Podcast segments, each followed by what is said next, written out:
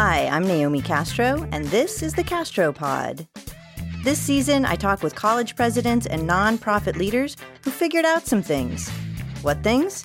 Big things, important things, things that have a real impact on actual real people. And I want to learn how they do it. So, I'm in this working group with a lot of people, and we're trying to figure out how to get this pathway for engineering tech going and how to make it work across a few colleges and like a dozen high schools. We are in it. We're coming up with ideas, we're thinking out loud. It is totally flowing. And there's this guy I don't know who's off to the side, and he's writing everything we're saying down on this really big chart. And I'm thinking, this guy's good. I wonder what his job is. Well, he was the vice president. That was Greg Peterson. Greg is humble. He totally rolls up his sleeve and jumps right in. And he has the big picture. So pull up a chair, relax, and listen in on our conversation. So, getting started. I am here in beautiful, sunny Arizona. It's like 100 degrees outside. we always meet in the summer with a dear friend of mine, um, Greg Peterson, who is now the president of Chandler Gilbert Community College. Congratulations. This is your rounding out your first year. Yep, my first year just ended. Fantastic. But um, but you weren't always a community college president. we met when you were vice president of student services at Long Beach. Right. And you did amazing things after and amazing things before. Can you can you just kind of summarize like what was your journey? How did you end up here? How'd you start? Well, you know, it's uh, you know how it is in the world of community colleges. There's no direct path, so we all kind of wander in at some point. And I ended up uh, going back to high school. I grew up in a working class community. Uh, I knew first generation. Uh, I knew that we couldn't afford college. I didn't know anything about uh, financial aid. And so I didn't apply to any universities when I graduated. I showed up at the local community college, uh, waited an hour with my transcript to meet with the, the counselor.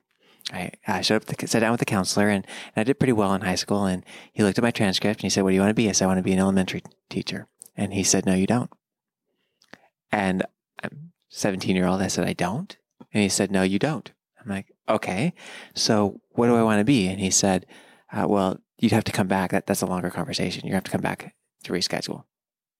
So that sent me on a clearly someone with authority told me I could not be an elementary teacher. So I gave up on that dream um, but I was still interested in education um, and ended up wandering through, um, uh, went, uh, went to a two year, um, transferred to a four year. And along that way, I ended up working a summer um, at a factory, a furniture factory, um, and I uh, worked with a group of adults who were immigrants.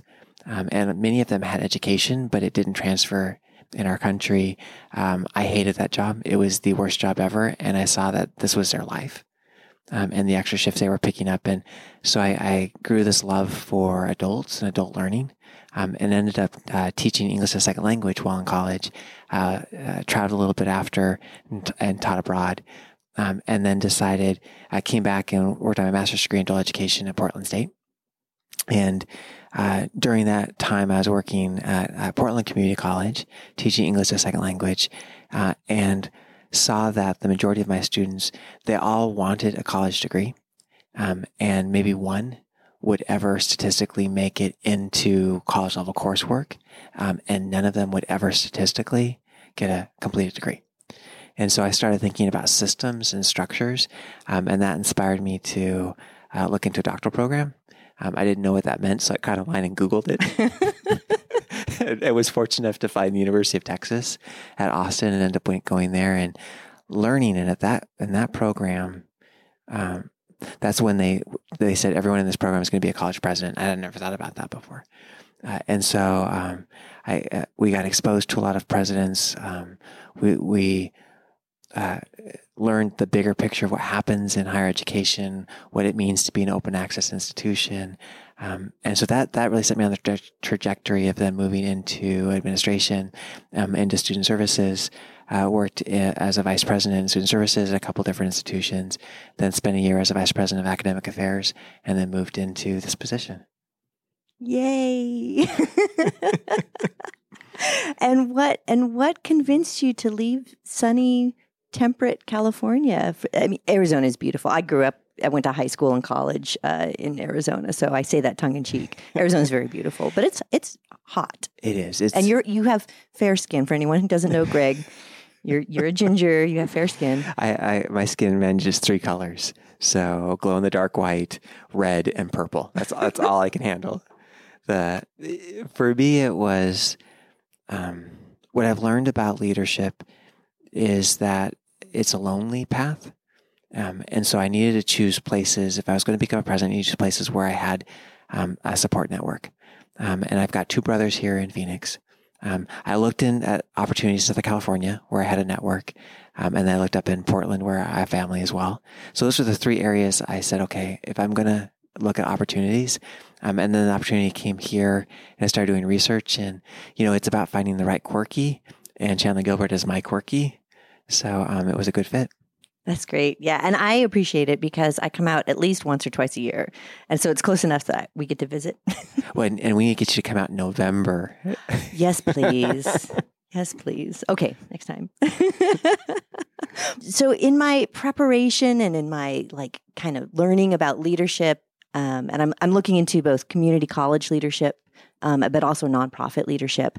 Uh, one of the things that became obvious right away is that effective leaders are always learning.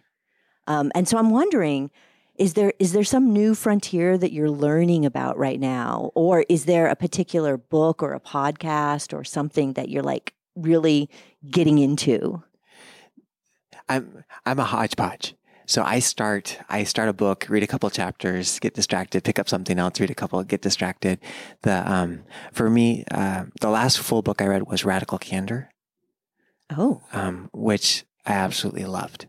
Um, and it, it's, um, it's a framework for, uh, for caring, direct conversation, communication, um, which, uh, especially in, in, our district, um, so Chandler Gilbert is it's the nicest place to work. People are so kind, um, and, and, there's a sense of family and a sense of belonging. Like you, you never get a, you never get a mean email at Chandler Gilbert.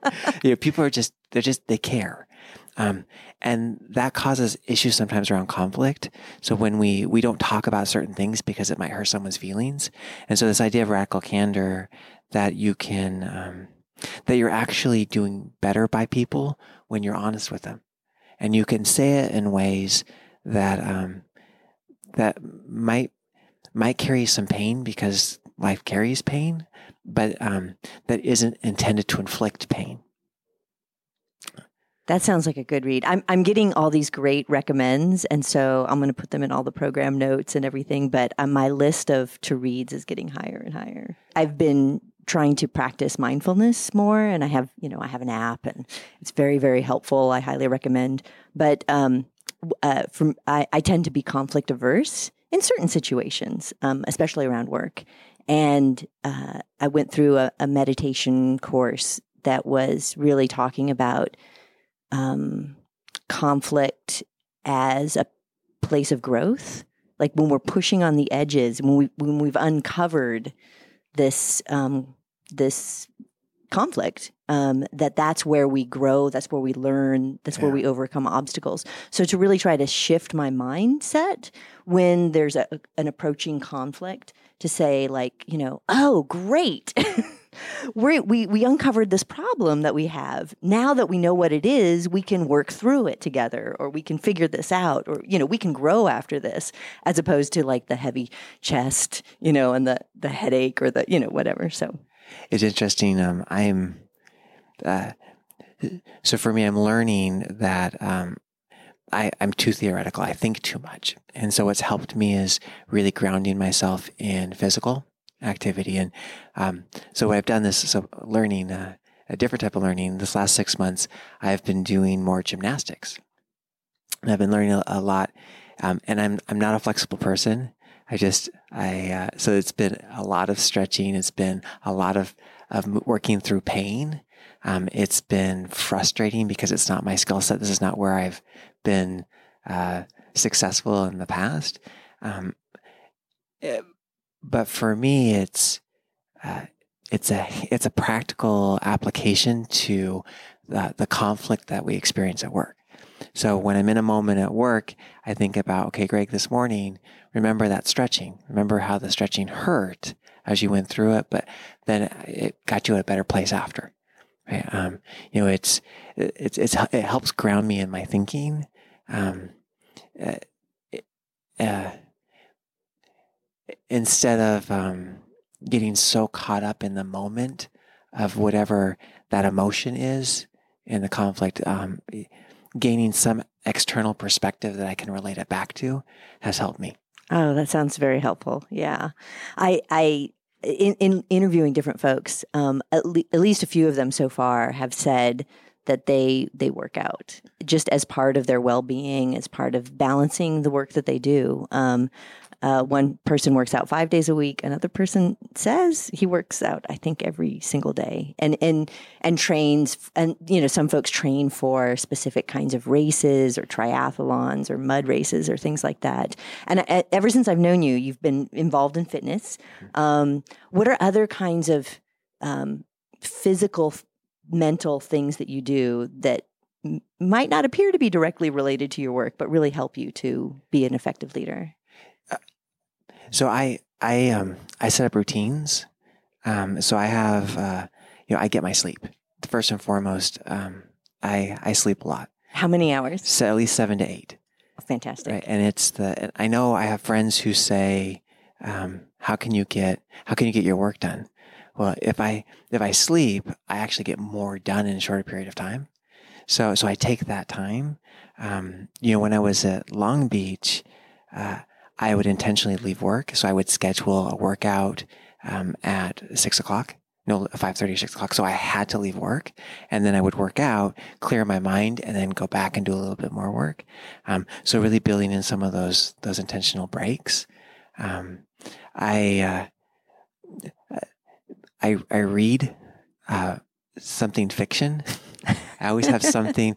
So I, uh, I find I was trying to do, um, um, Audible, uh, right? The and listen to books as I traveled. Now I have a little bit more commute when I go into the district office, and so I thought, oh, this is a great opportunity to listen to books. And I've learned I can't listen to nonfiction when I drive because I have this horrible tendency where I hear something and then I start thinking about it. And then all of a sudden the, the chapter's over and I missed the end of the chapter because I was processing what inspired what I heard. Or maybe you missed your exit. Is that? Yeah, that's, that's happened multiple times. So I'll do, um, so I just finished re uh, re-listening to Harry Potter. Right? Things that, that I don't have to, uh, things I, I don't, that allow me to think differently. Oh, that's fantastic. And then I noticed, I remember when I first saw you coming into a meeting with a gallon of water. Are you still doing a gallon a day? I do. I try to do at least a gallon a day, especially in the summers here. Yeah. Yeah. That's great. And yeah, sleep and water are, th- I think, are my personal deficit areas that I am working on. do you track your, do you like use a Fitbit or any kind of tracker? So I was doing. Um, I used to just for my watch was a heart rate monitor, uh, monitor, and I would uh, track everything that way. And then that that died, and so I got myself the, a new Apple Watch, which I, I don't like as much. It, the tracking isn't as accurate, mm-hmm. um, but uh, I do. Uh, I'm I'm a little OCD, so I have an Excel spreadsheet. So I plan my week out every week, and then I go back and I monitor my goals in a spreadsheet. Um, you know, I uh, I prep all my food every every night before I go to bed. I prep all my food, um, and so the next morning I wake up and I have all of my meals for the day, and I have my water set out. So you know, I, I it's all the preparation in advance. I find that if if it, it's not when I wake up in the morning, if it's not just there for me to take, then life happens and and it's tacos for lunch. Mm-hmm, yeah. mm-hmm. Or I just don't drink water. Mm-hmm. The um, you know, it's uh, I I plan. I'm I'm OCD, so I I plan to to be at home so I can you know be in bed by ten thirty, right? And so that's that it's it's planning in advance. So people ask me, "What are you doing Thursday night?" Well, I think in my mind, well, I have a ten thirty appointment.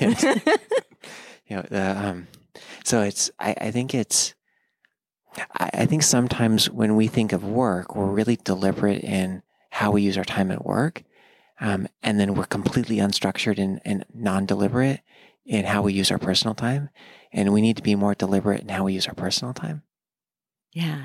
Yeah. We, we've talked before about being more effective so that, like, so you can schedule downtime. Like, yeah. I am it is Sunday. I am not touching work at all. And then my mind will be fresh and I'll be more effective on Monday. Yeah.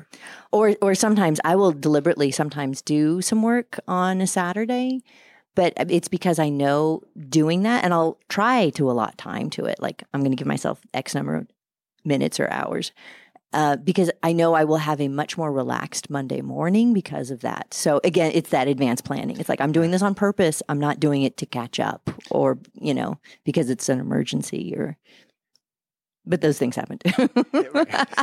That's life. That's life. That's life. Okay, well, this is great. So, I I actually want to move a little bit more into um, one of the main questions that motivated me to even start reaching out to leaders and, and talking to them. And that's this question of, um, uh, finding a gold, Goldilocks zone um, with the folks that you hire and your institution. So, an institution or an organization, um, if it was, you know, in the private sector, it could be your brand, right? We, we have maybe an approach that makes us different. We have a maybe a, a philosophy, a mission statement, you know, those kinds of things that are unifying. We do it this way because we think this is the best way. Um, the larger the institution, sometimes the harder it is to pull that together. Um, I know uh, one college I work with in the LA area um, they have at least their student services division has uh, a, an amazing approach called uh, the um, cultural community wealth model um, that was developed by this amazing critical race theorist. Um, but uh, uh, and, and, so it's like okay, we all believe that our community is full of assets. Uh, and that we're here to help them um, build on those assets, um, and there's there's some uh, things that they're missing too, you know, and that's our job is to help help fix that, right, or help um, augment that. Um, but but we also hire very autonomous, mission driven people, right? So to you don't go into education for the big bucks. right. You go into education because you're mission driven. Um, uh, and and so that often, not always, but often there's a high level of autonomy mm-hmm. that's expected or that's how they operate. And these two things potentially could be in conflict with each other, right? This is our mission or this is our approach. We do it this way. But then you have these autonomous folks who are like, yeah, yeah, yeah, let me just do my job. Don't bother me with that stuff. So is there, how do you find that kind of Goldilocks zone between balancing those two or, or, or is this a false dichotomy? Well, I think the, so if you're focusing on the how, then it is a real dichotomy. Right? The um, if and and sometimes, especially when you talk at the um, middle management, operational management level, um, it's really about how, uh, and uh, you know what strategy do we employ. When you bring in individuals who have expertise, who are thinking more independently, uh, the struggle is always around the how. Uh, if you can build uh, spaces where you're focused on the the why um, and the what. The um, so so for example, with my team, you know, I try to say regularly, you know, I don't care how we get there. I'll give you that space of how we get there, but we have to get there. So let's first talk about where we're going, like, uh, and how will we know that we've arrived? I think it's one of the biggest challenges as we talk about, especially in mission driven. Um, what's our mission to make the world a better place? Okay, I saw a rainbow today. I told someone about it. I've made the world a better place. how, do, how do we measure that? Um, and when we, especially in community colleges, uh, when we're seen as being everything to everyone, um, then then we we have used that as an excuse not to build in metrics, mm. um, not, not to um, push ourselves to focus, to say, you know, what's going to have the greatest impact for our community. Um, so I, so I think that's the, the first space there is, uh, if, if we emphasize the, what's the outcome we're trying to get to and how are we going to know we've gotten there? um, that then that creates space for individuals to be autonomous in working. Um, that's where you can say, uh, my style is this way, and I can actually have a conversation or organize this here, and it'll get me to the same result that if you do it a different way, you'll get there. It also gives you space to say, um, well, guess what, Greg? Um, Naomi's way uh, actually worked twice as, as well as yours did. so either you rethink your model and adjust it um, so if it's more like Naomi's or you adopt Naomi's, right?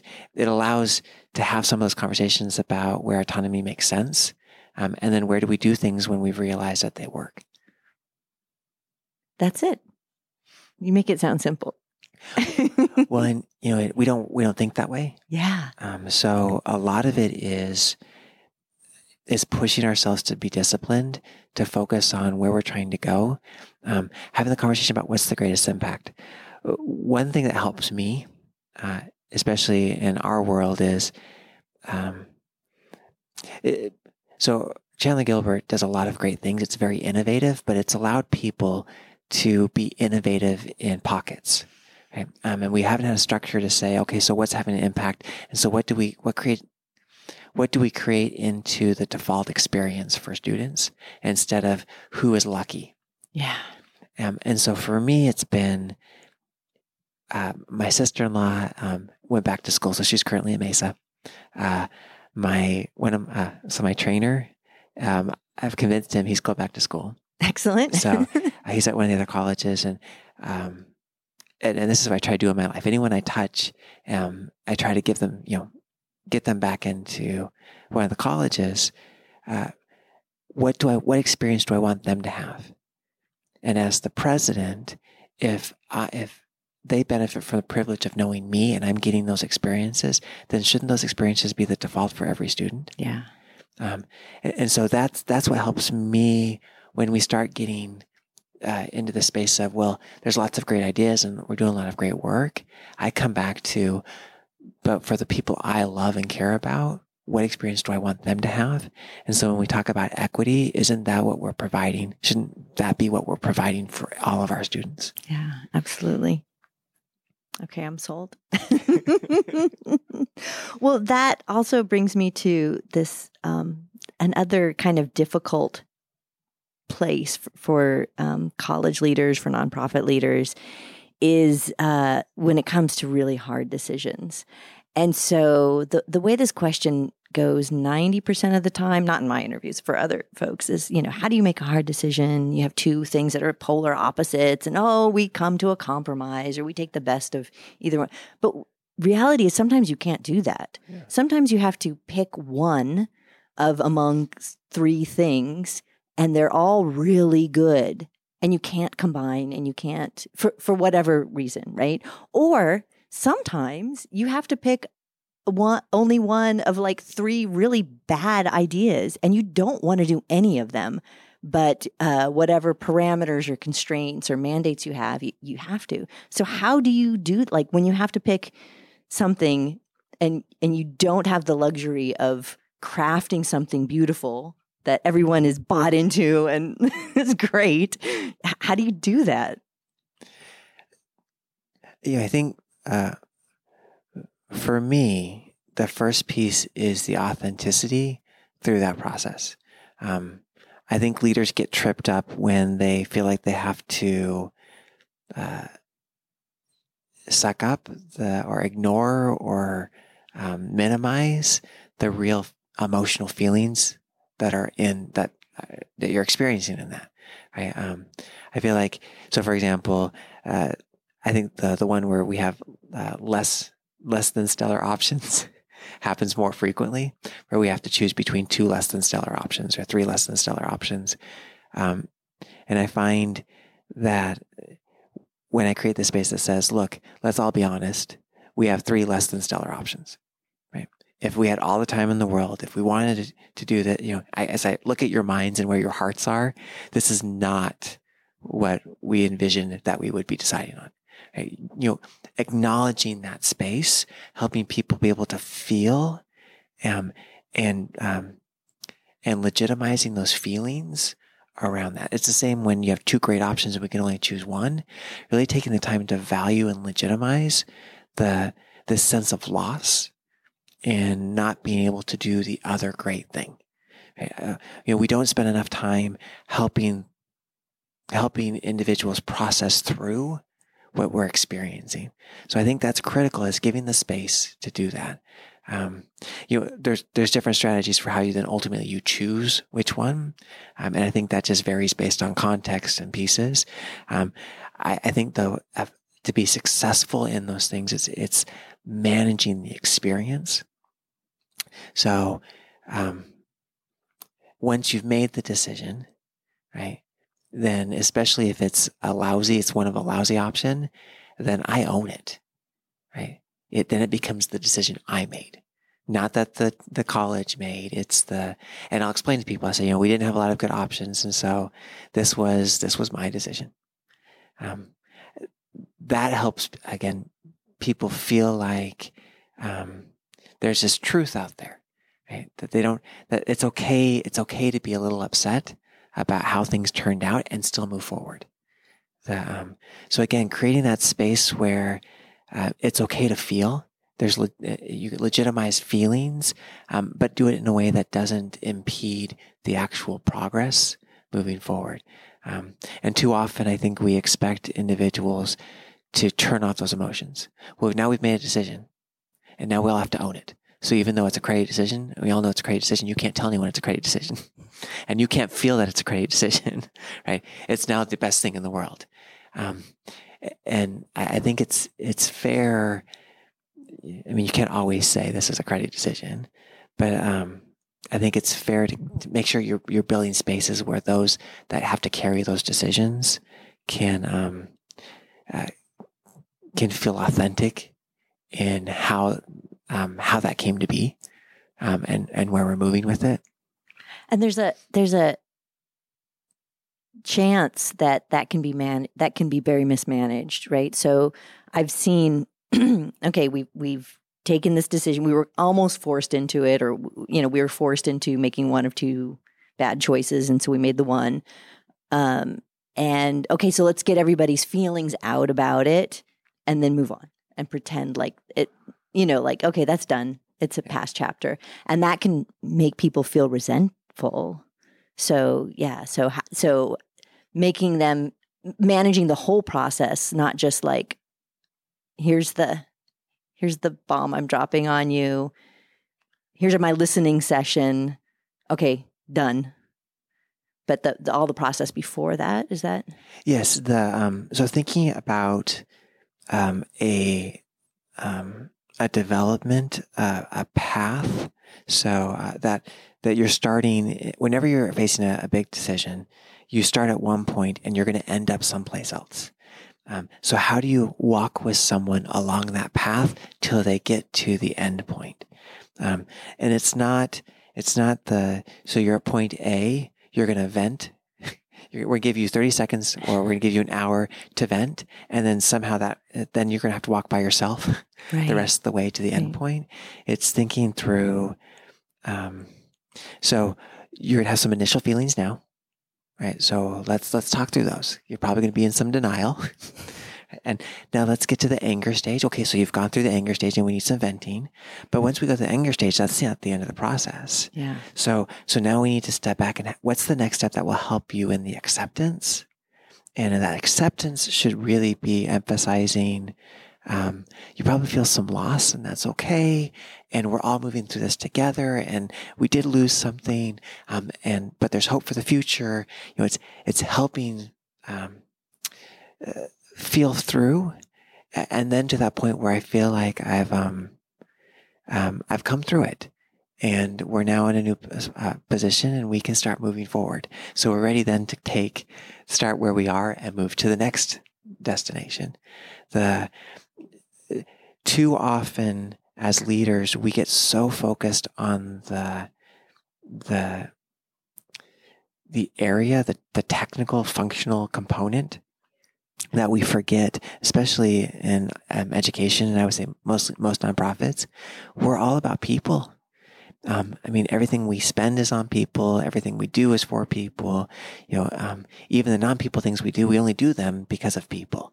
So we need to we need to spend more time thinking about the experiences of people. That's how that's how we move institutions. That's how we we work through um, uh, innovation. Um, how we create new structures. How we transform. Um, we create spaces where individuals feel empowered and feel um, uh, uh, energized and safe to do different things. They're empowered. Yeah. Fantastic. So, um, that was pretty heavy. we're we're going to switch gears to. I need to work on my transitions. We're going to switch gears to stuff that's a little bit lighter. Okay. Okay. Uh, you you you recommended a book earlier, so that's fantastic. Um, we talked about routines. You talked a little bit about your morning routine. Do you make your bed in the morning? I do. Yeah. I do. So I am. Um, so I wake up. Uh, especially, I've learned as a president. Um, life always happens. So I work out in the morning. So I wake up at 420. Uh, I, I, lay I lay everything out in advance because that way I, I roll out of bed at 420. My clothes are there. I just put my clothes on, brush my teeth, and get in the car and go to the gym. Um, and then I come back and um, I build a little time so that I can do some meditation, reflection.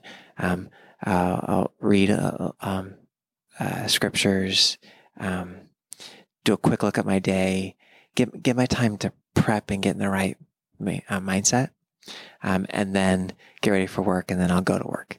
Um, so that's kind of how I start my day. That's great. Yeah. And then and we hear how you end you've told us how you end your day. you have a 10:30 appointment. I do. I have a 10:30. is there is there a playlist or a song that you're you're listening to a lot now lately? You know, it, it's funny is I um I love um uh, alternative, so I'll listen to um I, I love the beat, I love the crazy, mm-hmm. um so I, I, listen to that a lot. Um, but I've done a lot of Broadway. Excellent. So um, uh, Dear Evan Hansen. Um, I don't know this. It's um, it, it it's uh, it's a story um, that talks a lot about suicide. Um, ah. that talks about um, truths and relationships and pieces. Um, but there's songs. There's a lot of songs there about um, uh, not being alone. Um, so I, those tend to run through my head a lot. Um, you know about caring, thinking for others. Um, so I, I, think it's where um, my head's been lately, kind of in that space. Uh, and then, uh, of course, uh, um, had some good uh, Disney remakes come out lately. So, so a lot of the Aladdin, Lion King. Um, I, uh, I, uh, I, I use my niece and nephew's excuses, but I'd listen to it without them. I was in the car this morning with my six year old niece. We were blasting Taylor Swift. and uh, and uh, yeah, and my my eleven year old has been singing every single song from Aladdin. Yeah, excellent, excellent. But that's not what you listen to when you work out. What do you listen to when you work out? Oh, I listen to al- alternative. Yeah, something yeah, um, fast. Um, something something with a beat. I've started uh, measuring my run. I don't run as often as I would like to, uh, but when I run, I measure not in distance, but um, I just keep the extended remix of Bangarang by Skrillex. Uh, it's just on repeat, and so I know I've gone about a mile. Uh, it, it takes me like three and a half bangarangs to go a mile. that is great. I wish I could go a little faster, but we'll see. Okay, so I have a, a couple of rapid fire questions. Don't think too much about it. Um, coffee or tea? Tea. What kind of tea? Um, oh, I just got uh, um, coca, coca tea. Oh. Um, so I was just in uh, in Peru, ah, and so for ah, altitude, yeah, it's just wonderful. Fantastic. Uh, Beatles or Rolling Stones? Uh, Beatles.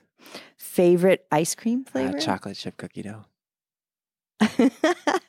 and what is the best $100 or less you've ever spent?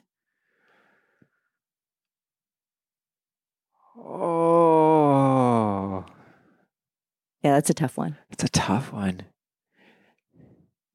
So, um, I'm, I'm a bit of I like to call it connoisseur, but it's really snob when it comes to chocolate. And um, my uh, my brother and I we did a trip to Germany, and we spent ninety dollars on chocolate and brought a home a full carry on, completely full of of Swiss, German, Austrian, uh, and uh, ate forty percent of it, gave sixty percent of it away, and it was heaven. well, that's funny because my last question is what's your guilty pleasure? It's definitely dark chocolate. Is there a particular domestic brand you might, or, something that's available domestically Oh, that you so- might? so I would say the um, uh, so of course Dove Dove dark chocolate is a good staple.